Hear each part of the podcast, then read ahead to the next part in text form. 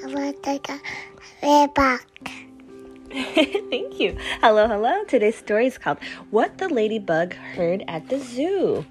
And this is written by Julia Donaldson. I want a bug. Ladybug. And this story is about a little ladybug Monkey. Who's ready for vacation. She's flying into the city, and some excitement ensues, some mischief. So let's find out what happens in this story.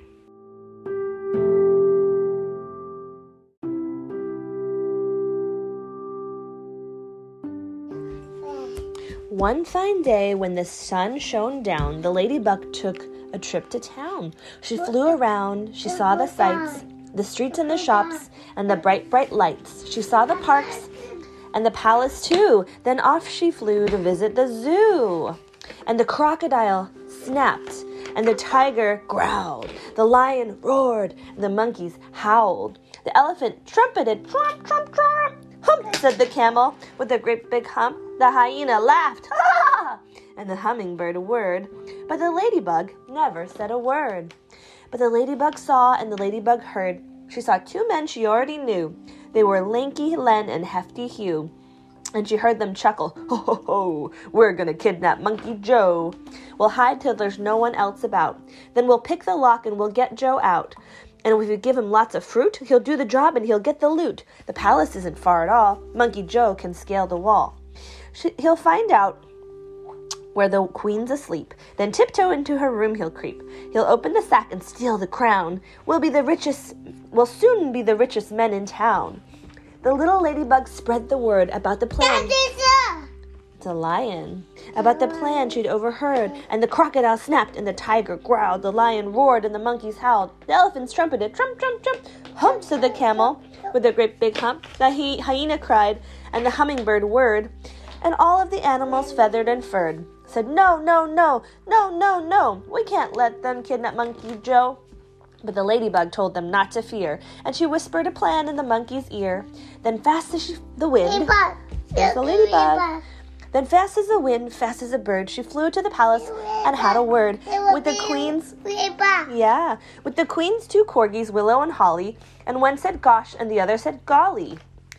At dead of night, the two bad men, Hefty Hugh and Lanky Len, checked that there was no one else about. Then they picked the lock and got Joe out. They carried him off to the palace gate, gave them a sack, gave him a sack, and then lay in wait.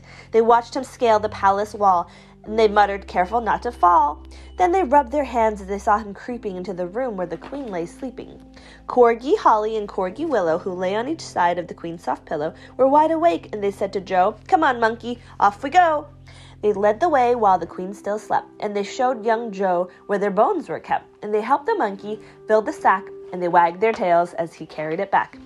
The two thieves yelled, hip, hip, hooray! But now let's make our getaway. They carried the sack to a nice quiet park, where the only sound was a distant bark. They found a bench and both sat down, and Hugh said, time to see that crown. I just can't wait, said Lanky Len. They opened the sack, but then...